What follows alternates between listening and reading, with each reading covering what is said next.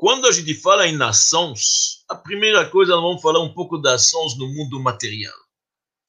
Todo mundo sabe que tem ações, a bolsa de valores vende ações, tem todo tipo de equities, tem todo tipo de commodities, tem várias ações. Em geral, no mundo das ações, que não é meu mundo, mas assim se diz que tem dois tipos de ações que se vendem. Os investidores têm dois tipos de investidores. Tem aqueles que procuram o que se chama em inglês value stock o que, que significa? Eles procuram firmas que têm um valor, mas agora está depreciado, está lá embaixo. Então, eles investem neste valor e aguardam que tenha alguns investidores que vão apreciar este valor e o preço sobe. Este é o momento, na verdade, de capitalizar. Estes tipos de ações que são depreciadas, mas que têm um valor, na verdade, são firmas boas, mas infelizmente agora não, isso se chama value stock. Existe um outro tipo de ações na bolsa, que a pessoa compra quando está em alta. Quando a bolsa, quando a, a, a firma, ou que seja, aquela companhia está crescendo, este é o momento de investir. As pessoas chamam isto gross value, porque ela está crescendo, este é o momento de acreditar. Acredito-me que eu não entendo do assunto, não é meu assunto, mas de acordo com o que, que fala o grande, o grande investidor, o homem que entende, Warren Buffett, diz que é melhor investir em ações de valores. As pessoas que, as, que investem em value stock são mais protegidos. Eles vão sentir menor o colapso na hora de uma crise como está hoje em dia. Aqueles que investem muito, vamos dizer, quando está crescendo aquelas firmas de tecnologia, pode apanhar mais. Então ele acha que é bom investir em valor. E no judaísmo nós temos uma fonte que diz a mesma coisa. Presta atenção, nós temos um midrash muito interessante. Tinha um homem que se chamava Onkelos. Já falamos sobre ele. Onkelos, filho de Clonimos. Era um romano. Ele era o sobrinho de Tito, do imperador Tito. Tem alguns que dizem que era o sobrinho de Adriano, mas era o sobrinho do imperador romano. E este Onkelos foi para Israel, se interessou pelo judaísmo, gostou, viu lá, na verdade, que é uma religião que tem muitos segredos, muita filosofia, muita moral, muita ética, muita parte divina.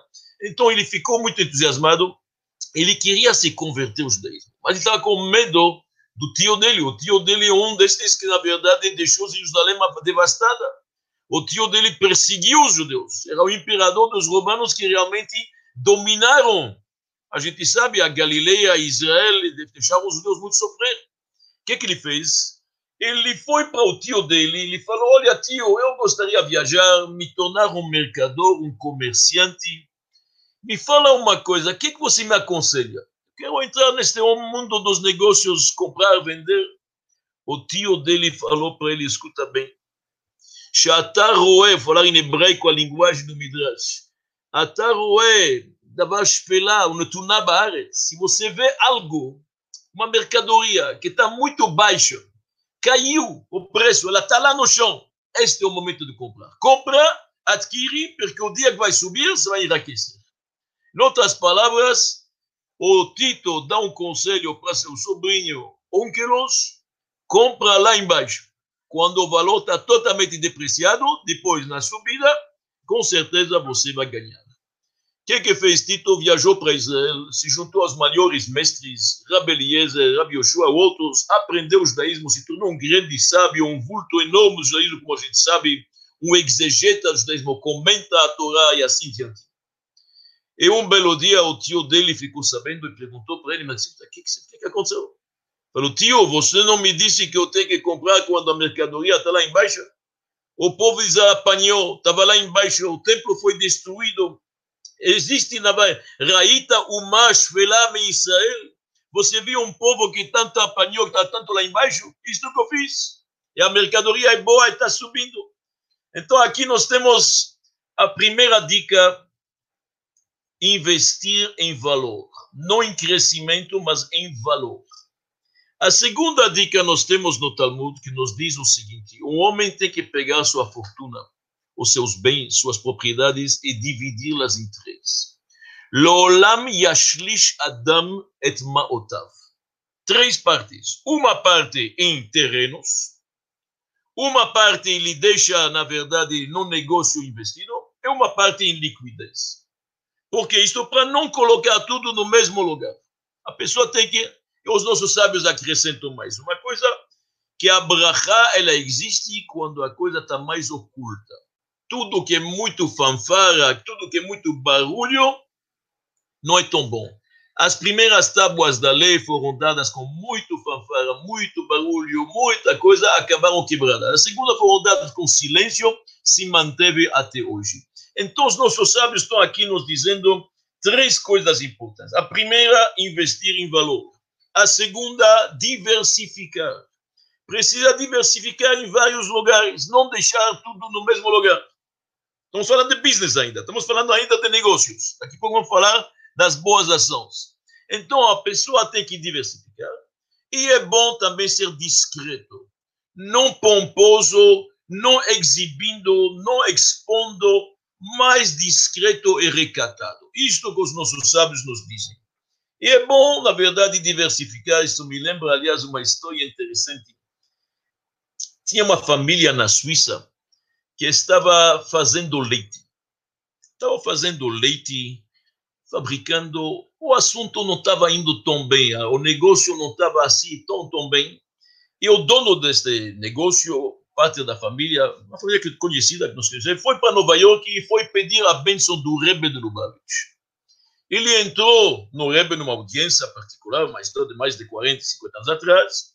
O Rebbe escutou e o Rebbe falou para ele: Olha, eu estou achando que você deveria diversificar seus negócios, fazer outras coisas também. O Rebbe deu conselho também de fazer chocolate, outras coisas. Ele ficou chocado, ele era assim, um homem muito religioso e muito correto, com todos os princípios. Ele falou: Como? Eu sempre aprendi com meus pais que o sustento que vem de Deus é como um samovar. Um samovar é, na verdade, um grande recipiente de água. Se você coloca uma torneira, duas torneiras ou três torneiras, é sempre a mesma água. Então, o que, que acontece? eu tenho que fazer um samovar. Deus me manda o sustento, mas se eu faço uma torneira, duas ou três, é a mesma água.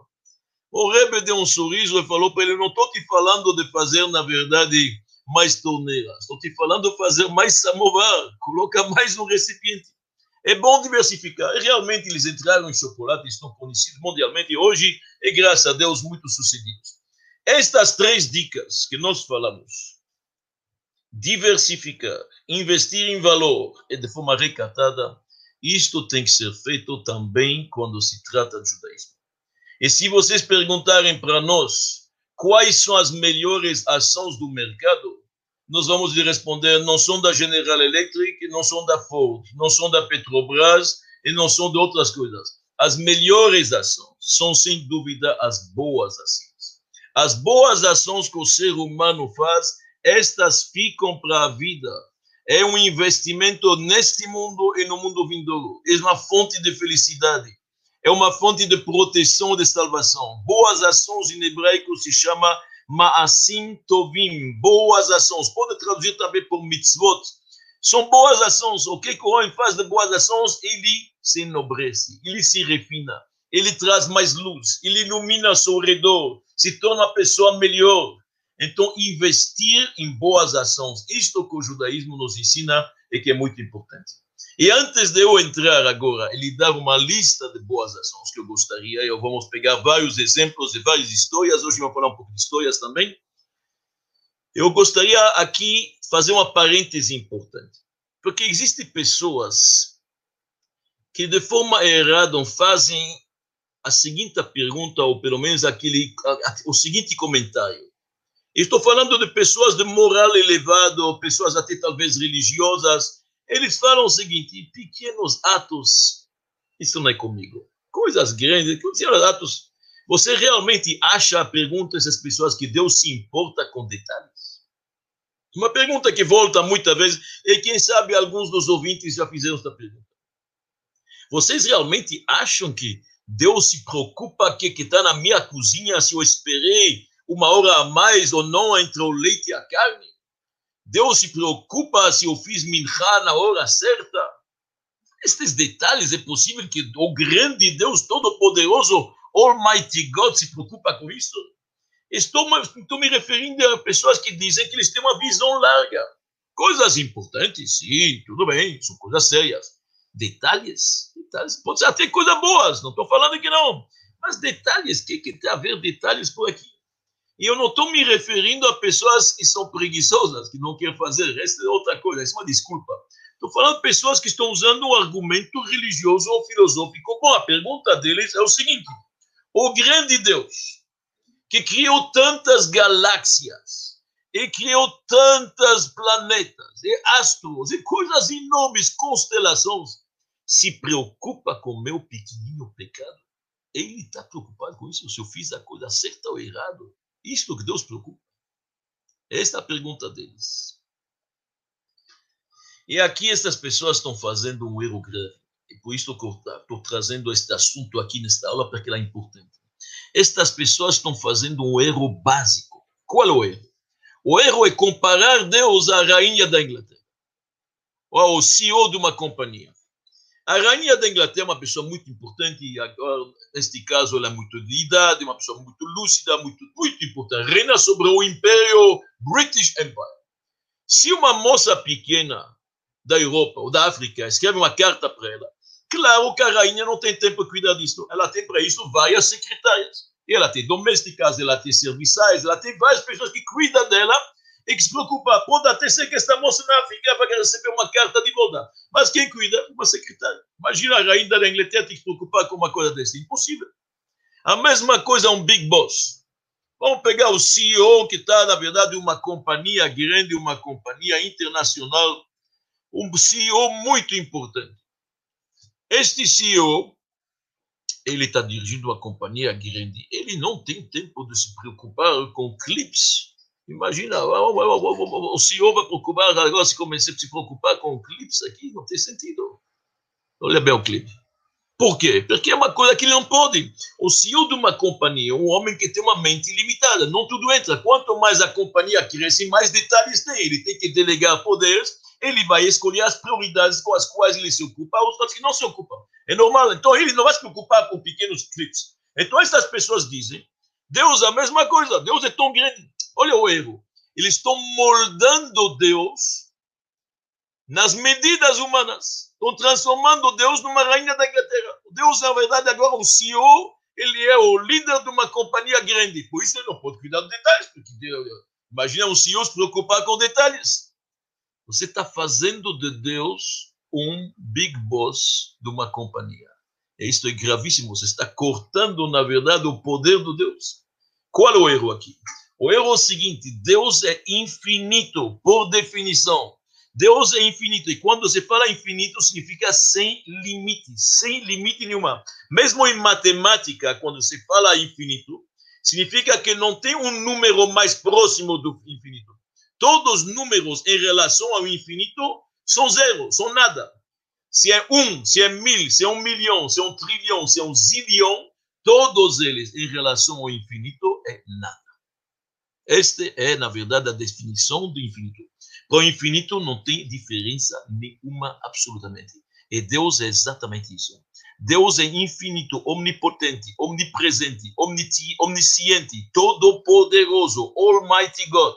Então, para ele, não há diferença nenhuma entre uma galáxia grande e a erva, a grama do meu jardim. É um clipe no meu escritório nenhuma diferença. Mashvei katon. Para Deus pequeno, grande, diferença nenhuma. Se tem, na verdade, um grande tzadik rezando, com milhares de pessoas, ou talvez uma criança orando, para Deus todo mundo é uma criatura, é finita. É finita, todo mundo é finito. Se as estrelas prezam Deus, e prezam, com certeza, porque nós sabemos que todo mundo, todas as criaturas prezam Deus e louvam Deus e agradecem Deus. Não faz diferença entre as estrelas enormes prezar Deus e uma criança de 10 anos falar o Israel. Porque Deus é infinito e não faz diferença. Então, agora, isto era muito importante entender isso. Por definição, o infinito se preocupa com detalhes. Porque não tem detalhes. Para o infinito, não tem nada que seja grande demais para Deus e não tem nada que seja pequeno demais para Deus. Tudo Deus preocupa, porque ele tem uma visão abrangente, envolvente de tudo e de todos. Então lembra-se bem, não tem nada que é pequeno demais para Deus e não tem nada que é grande demais para Deus. Uma vez que Deus resolveu criar este universo, por motivos que não se importam nesta aula, não isso que nós estamos conversando, ele mostra que ele se importa. E se ele se importa, ele se importa com tudo. Ele se importa com detalhes, se você, você visitar aquela viúva ou não. Se você colocou o filho neste dedo ou no outro dedo, faz uma diferença. Deus se importa com detalhes. E detalhes faz uma diferença. E coisas que estão insignificantes aos nossos olhos podem ser muito importantes para Deus. Já que Deus se importa e criou, e para Ele, como falamos antes, galáxias e estrelas e um clipe, na verdade, de papel. Não tem detalhes para Deus. Porque para o infinito, tudo é igual. Ele se importa com tudo. Então, uma mitzvah que você está achando que é insignificante, que é que esse detalhe que, que tem a ver, que tá, tá. você pensa que é pequeno, lá é muito grande. É como a sombra do sol, diz Otânia, que aqui está se mexendo alguns centímetros, lá em cima são quilômetros.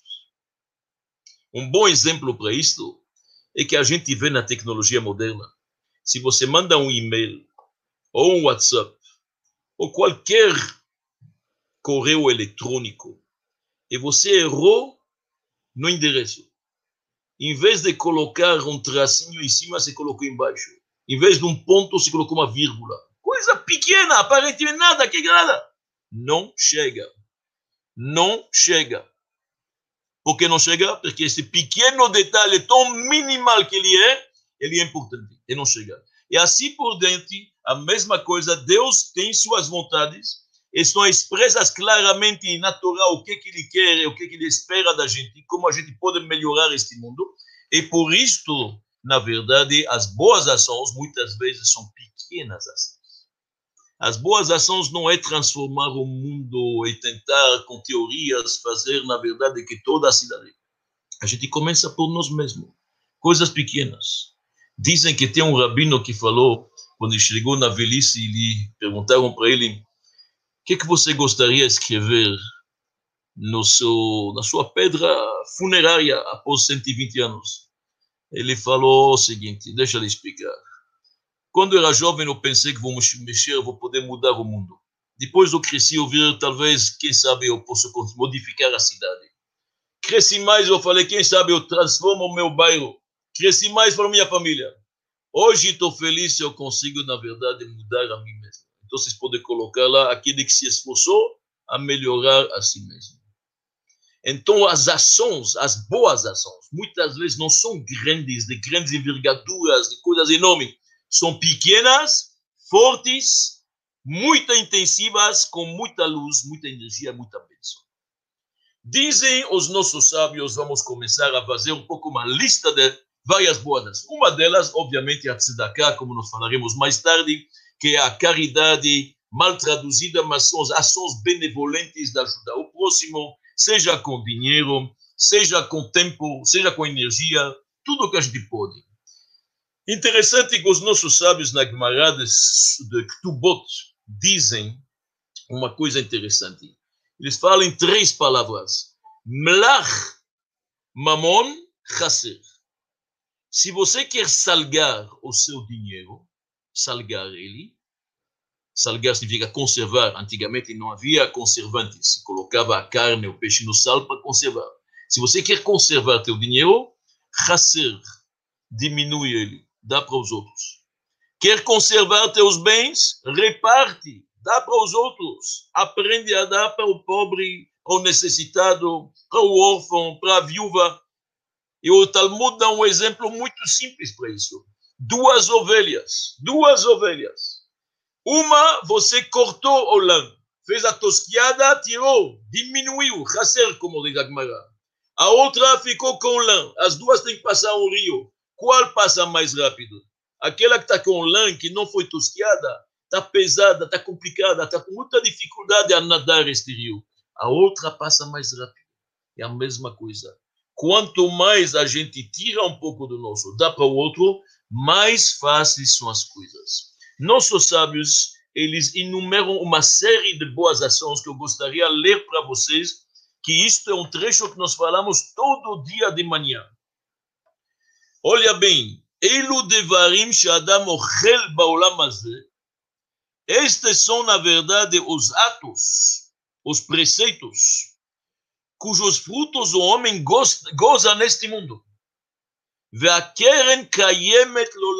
Enquanto que o principal da recompensa fica reservado para o mundo vindouro. E aqui nós temos uma lista de ações, boas ações. Eu estou vendendo para vocês commodities, estou como se fosse, na verdade, apresentando as boas ações do mercado espiritual. Diz aos nossos sábios, que Buda honrar pai e mãe, Gmilut Chassadim, realizar atos de bondade, Ashkamat Betamidrash Shachit Varvid, chegar cedo na casa de estudo e oração, hospitalidade para os forasteiros, Achnasat Ochim, Bikur Cholim, visitar doentes, Achnasat Kala, dotar uma moça jovem pobre, ajudá-la para o casamento, Alvayat Amet, acompanhar um falecido Barminan. Iyun Tefilá, concentrar-se na oração. Havaat Shalom Ben Adam Lechaviro, fazer a paz entre o homem e seu semelhante. E o Ben Ish Lishto entre marido e mulher. E Talmud Torah, o estudo da Torá que é equivalente a todos. Então, vocês estão vendo aqui uma lista maravilhosa. O judaísmo oferece aqui realmente um menu extraordinário de bondade, de amor para o próximo, levantar-se para uma pessoa idosa. A gente sabe quanto que isso é importante. Devolver um objeto perdido. Alguém perdeu um objeto. Não se faz, não ignora. Levanta, avisa quem tem, pode vir buscar. Ajudar uma moça pobre para casar. Uma das grandes mitzvot, nossos sábios louvam ela, tem tantas histórias, não há momento. Na Europa havia um costume, quando alguém casava sua filha, própria filha, ele procurava na aldeia onde que tem uma outra noiva pobre para pagar o casamento dela. Para ser equivalente, eu estou fazendo, eu tenho possibilidade, quero dotar mais uma donzela para poder casar. Extraordinário. Essa mitzvah é muito, muito grande. Temos muitas outras mitzvot. Nossos sábios nos dizem também Bikur visitar um doente. Nesta época é mais difícil devido, na verdade, ao vírus, mas isso é muito importante. Pessoa não se sente sozinho. Está escrito que Deus visitou Abraão, Abraão vindo quando ele estava doente após a circuncisão, tinha uma fraqueza ao terceiro dia, Deus visitou ele. E nós emulamos esta atitude, ir lá, ajudar, amparar, fazer o que pode. Arnasat Orhim, a hospitalidade. Este é um cartão de visita muito importante. Hospitalidade significa que a sua casa está aberta, ela não é apenas para você. Você abre ela, você recebe pessoas em casa pessoas boas, pessoas eventualmente que são mais difíceis, não faz diferença.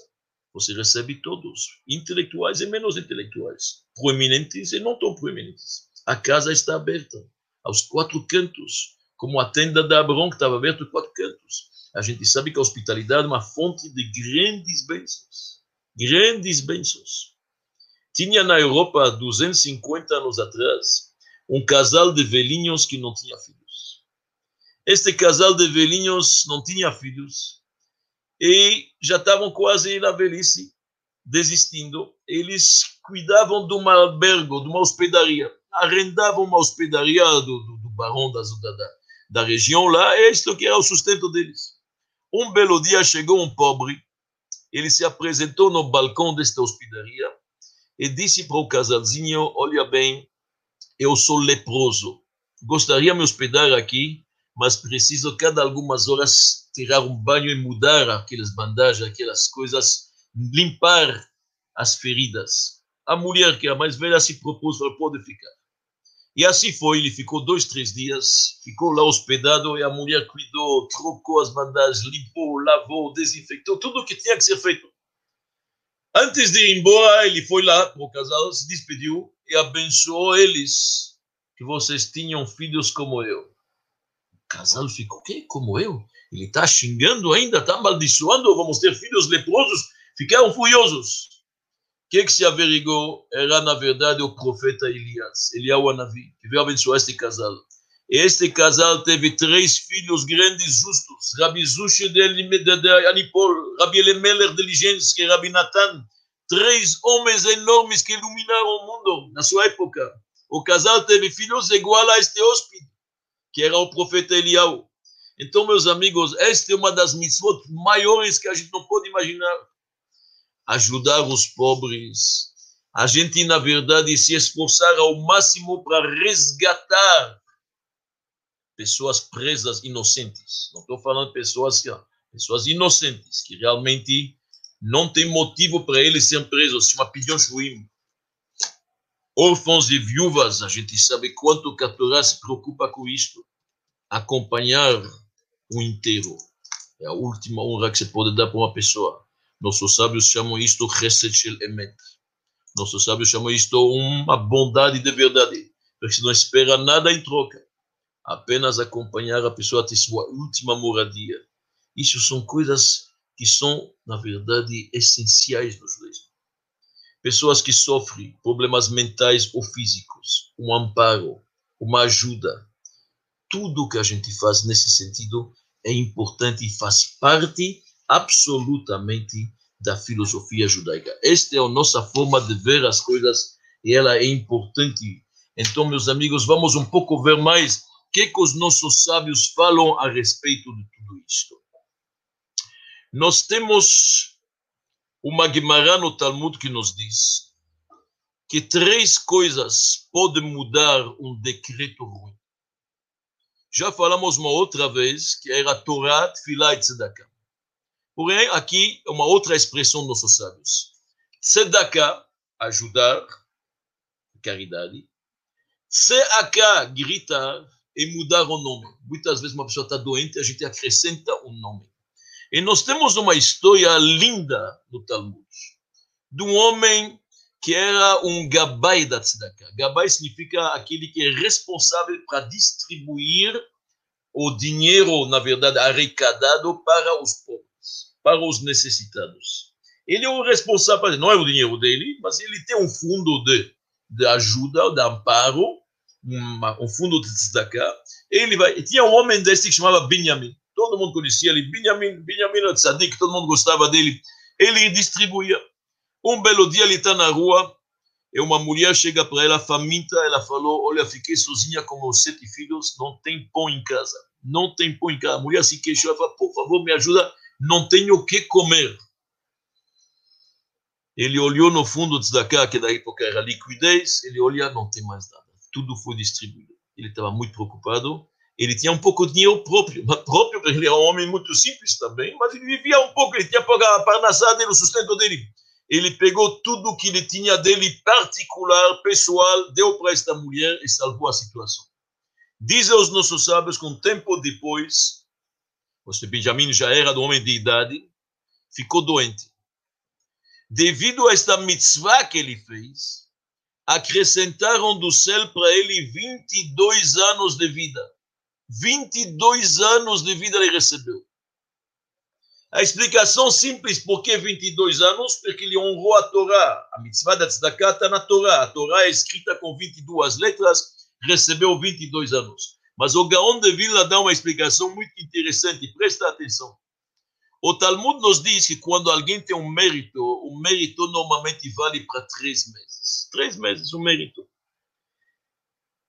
Quando alguém ajuda uma pessoa necessitada, ele recebe seis bênçãos. Beshisha brachot, assim diz a Gemara. Mas se ele fez isto com sorriso, com rosto sorridente, com agrado, com boa vontade, recebe onze bênçãos. Então, onze bênçãos, que esse Benjamin fez isto com todo o agrado possível, onze vezes três meses. Quanto que dá? 33 meses. 33 meses. Se trata de oito pessoas, e não salvou uma pessoa. Então, salvou uma mulher com seus sete filhos. Oito vezes 33 dá exatamente 264. 264 meses dá 22 anos. Não é por acaso que ele recebeu 22 anos. Recebeu 22 anos porque ele salvou literalmente oito vidas. E Deus deu para ele porque ele fez com agrado, com gosto agradável. Meus amigos, olha aqui que o Talmud nos diz uma palavra muito forte, muito, muito forte. O Talmud diz em Bababatra, tem dez coisas duras no mundo. Duras significa concretas, duras mesmo. Asarat varim kashim, em hebraico. A montanha é muito dura. mas pode vir o ferro e bater nela quebrá-la. O ferro, ele derrete pelo fogo. Já estamos três. O fogo apaga pela água. Quem é capaz de carregar água são as nuvens. Quem pode derrubar nuvens é o vento. Quem pode se sobrepor ao vento e não se derruba é o corpo humano. Quem pode mexer com o corpo humano é o medo. O medo acaba com cada um, a gente sabe, por isso tem que se cuidar muito disso. Quem tira o medo é, na verdade, um pouco de vinho, se a gente tomar o lechaim. Quem é aquela consequência do vinho é dormir. E quem pode ser pior que dormir é a morte. E quem é mais forte que a morte? A tzedakah. A tzedakah tatzil mimavet uma pessoa ajuda o outro, Deus não fica devendo. Deus salva da morte pela mitzvah da tzedakah. Inacreditável. Isto é uma palavra muito, muito forte. O Zohar nos diz, quando Deus gosta de alguém, ele manda um pobre para ele. Ele dá para ele uma oportunidade de fazer uma boa ação. Ele dá para ele uma oportunidade de fazer uma boa ação. E as boas ações destes têm que se lembrar, têm que ser feitas principalmente nas vésperas das festas.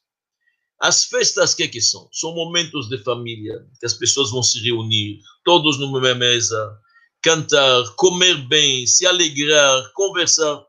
Muitas vezes uma pessoa indigente, uma pessoa necessitada, não tem esta possibilidade. Muitas vezes está sem família, foi rejeitado pela família, foi abandonado, está solitário, não tem ninguém, está solitário, sozinho. Então, nossos sábios nos dizem: cuidado, quando vê um Pesach, quando vê um Shavuot, vê um Sukkot, véspera das festas, pensa nos outros. Ignorar os necessitados nas horas da festa não é bom. Nossos sábios dizem: isto é como você, na verdade, provocar provocar coisas que não precisa. É muito importante, é interessante. Nossos sábios aprendem isto do erro do primeiro judeu. Abraão Avinu. Abraão fez um grande banquete quando o filho dele nasceu, Yitzhak, finalmente ele tinha 100 anos, ele finalmente nasceu e fez uma saúde muito grande. E lá o Satã apareceu como um pobre e Abraão não deu atenção, a atenção devida. E isto provocou uma morte prematura de Sarah, pouco antes do tempo. Então, meus sábios dizem muito importante nas festas ser cuidadoso com isto. Principalmente repartir e dividir na hora das festas. É interessante que no contexto das festas, quando a Torá, no texto bíblico, fala de todas as festas, o que tem que fazer, quais são as oferendas, como fazer, qual o dia pode trabalhar, Pesach, Shavuot, Sukkot, cada uma, Rosh Hashanah, Kippur, no meio do contexto da festa, aparecem os presentes que o agricultor tem que dar do campo dele. Pela lei judaica, o agricultor que esqueceu uma ou duas espigas caíram da mão, pertence ao pobre. Os cantinhos pertencem ao pobre. Alguma coisa ele esqueceu no campo é dos pobres. Isso se chama os, as doações do campo. No meio das festas aparece isto. Por que isto? Diz os nossos é nas festas que se se lembrar. Nas festas tem que se lembrar dos pobres. E você cuida deles, Deus cuida dos teus. Então é muito importante lembrar-se estes ensinamentos fantásticos que os nossos sábios nos dizem. E nossos sábios nos dizem a boas ações e a caridade é feita com qualquer pessoa que estende a mão, mesmo de um outro credo, mesmo de uma outra cor. Nós temos uma história no Talmud extraordinária um grande sábio, Rabbi Eliezer ben, Elazar ben Shamua, estava vendo na sua frente, passeando, ele viu um navio que naufragou. Ele viu um homem que estava se agarrando a um pedaço de madeira e conseguiu se salvar. O homem saiu de lá frio, sem roupa, nada, tudo rasgado, perdeu seus bens, estava desesperado. Rabbi Elazar ben Shamua veio ele, trouxe-lhe para casa vestiu ele, deu um pouco de dinheiro para recomeçar a vida, ajudou, deu, na verdade, um chá quente e cuidou dele. Anos e anos passaram, anos e anos passaram. E teve um decreto contra a comunidade judaica.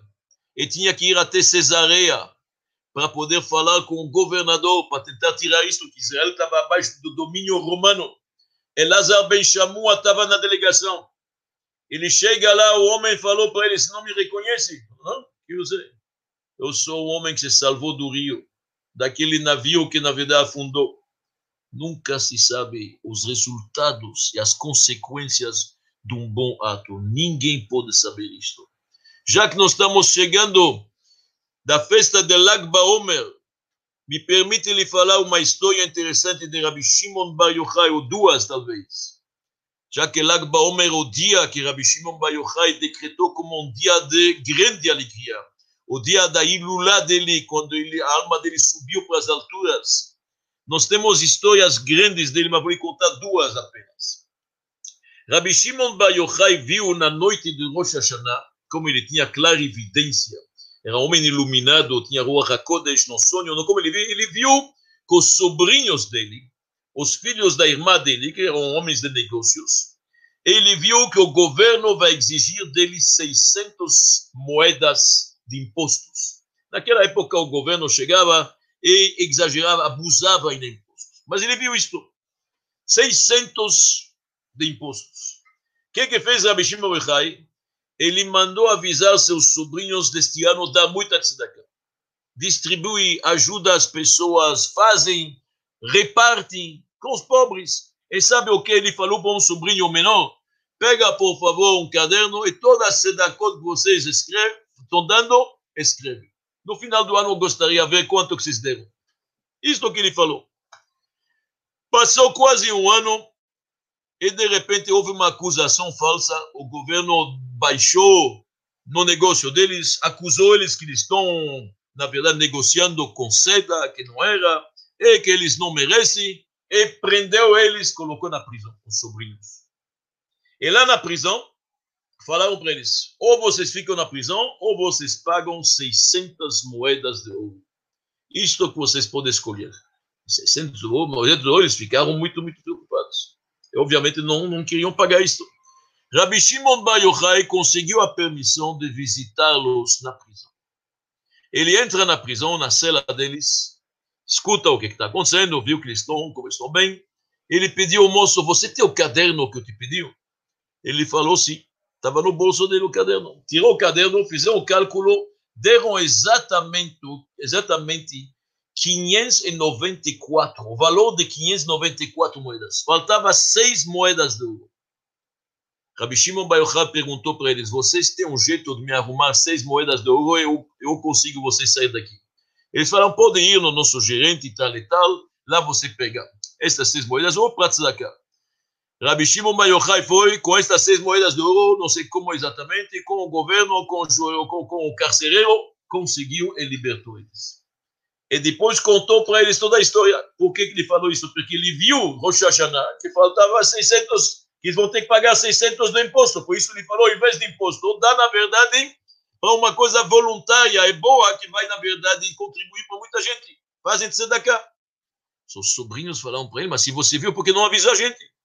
A gente ia dar com o maior prazer, poder dar 600, 800, não tem problema nenhum, por que você não avisou a gente? Você só falou para ele, dão cá e escreve. Porque se eu falava para vocês que vocês vão se salvar do imposto, assim, isso não seria, na verdade, uma tzedakah com boa intenção? Isso seria uma tzedakah para vocês se salvarem? A tzedakah tem que ser feita para ajudar o próximo, para contribuir e para beneficiar o outro, não se beneficiar a si mesmo. Eu quis que vocês façam a tzedakah Lechem Shamaim, realmente com mérito de tzedakah, beneficiando o outro. Por isso que eu não avisei. Existe uma outra história muito interessante. No Zohar, esta vez, esta história está no Zohar que tinha um pobre faminto que estava andando na rua, ele encontrou um homem chamado Rabi Tzrak. Ele pediu para Rabi por favor, quero comprar um pãozinho. Custa um, um shekel.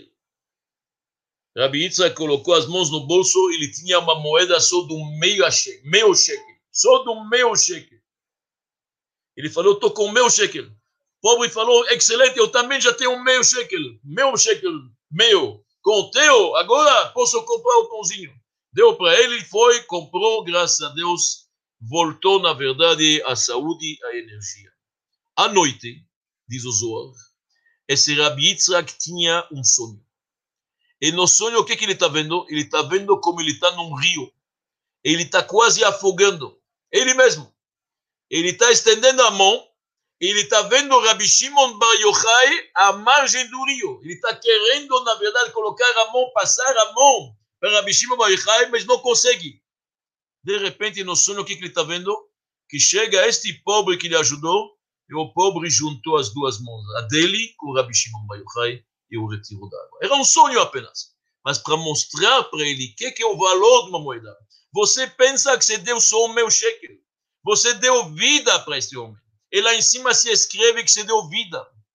E pode Deus nos dizer um dia precisar de coisa. Vida você deu e vida você recebe. Então, nossos sábios nos dizem aqui umas coisas maravilhosas, quanto que a verdade a pessoa tem que se cuidar muito. Eu não quero agora entrar em mil outras histórias que a gente também tem sobre cada uma tem muita história, mas finalizando com uma história gostosa e boa. Nós temos a história de um homem que já teve um dia um bom negócio e infelizmente ele perdeu esse negócio. Este é um midrash. Ele já estava ruim, então o que, que ele fazia? Ele trabalhava no campo. Homem simples, bom, honesto, trabalhando no campo e a mulher em casa. Um belo dia ele está trabalhando num campo e um cavaleiro chega. O cavaleiro chega e ele fala para ele: Olha bem, eu sou Eliyahu Anavi, o profeta, e do céu resolveram que querem te dar seis anos de fartura. Seis anos que você vai ser próspero. Você quer estes seis anos agora ou mais na velhice? Quando você quer? Ele não levou a sério. Ele falou, oh, este cara é um charlatão. Isso, na verdade, é um trote, não é possível. Ele não acreditou. A cena se repetiu mais uma vez e mais uma. Quando foi na terceira, ele já viu a coisa está se repetindo e falou, sabe o quê? Deixa me aconselhar com a esposa. Coisa sempre boa. Foi falar com a esposa, contou o que, que aconteceu. A esposa pensou com ele junto, pensaram, falaram melhor pegar agora. Essa bênção de seis anos vale a pena pegar agora. Muito bom. O próximo dia, no campo, aparece de novo este cavaleiro elegante. O que, que você resolveu? Falou, nós aceitamos de pegar isto agora. Então o cavaleiro falou para ele, ótimo, eu estou te dando aqui uma moeda, ela vai te dar muita sorte. Antes de você chegar em casa, você já vai ver a sorte, mas é para seis anos. Daqui seis anos eu volto, você me devolve esta moeda de sorte, é só para seis anos. Quando ele chega em casa, a mulher já está esperando na porta, dizendo que um dos filhos achou umas, uns tesouros lá na rua, caído de moedas de ouro, uma fortuna. Realmente havia já lá muito dinheiro. Eita começou a sorte e começou a brilhar. A mulher era inteligente e ela falou: graças a Deus, Deus nos contemplou de novo. É uma maravilha. Vamos pegar um caderno e vamos anotar tudo que a gente pode fazer de bem. Emprestar dinheiro, doar, amparar, dividir. Eles fizeram muita tzedakah, muita coisa boa. Ajudaram tudo que podia ser, se pequenos hospitais, pequenas academias, pequenas, na verdade, estudos, Bet Midrash, Yeshivot, tudo que podia e cada vez um dos filhos anotando no caderno. A mulher era sábia, ele também fizeram muito bem uso do dinheiro, o que precisava para eles era pouco e o resto era compartilhado. O que, que acontece? Após seis anos, exatamente, o cavaleiro aparece de novo no trabalho do homem. Falou, por favor, me devolve a moeda. O homem falou, da mesma forma que eu a primeira vez fui me aconselhar com a mulher, deixa eu falar com ela, volta amanhã. Ele foi ela com a mulher, a mulher falou: tudo bem, você aqui está a moeda, mas faz um favor, leva junto o caderno e fala para ele se ele conhece fiéis depositários que são melhor, que fazem um melhor uso, que ele pega. A mulher manda a moeda com o caderno. Ele, o Anevi, olhou o caderno e falou: aqui tem que ficar a moeda. Este é o lugar certo. E olhamente, ela ficou. Ela ficou.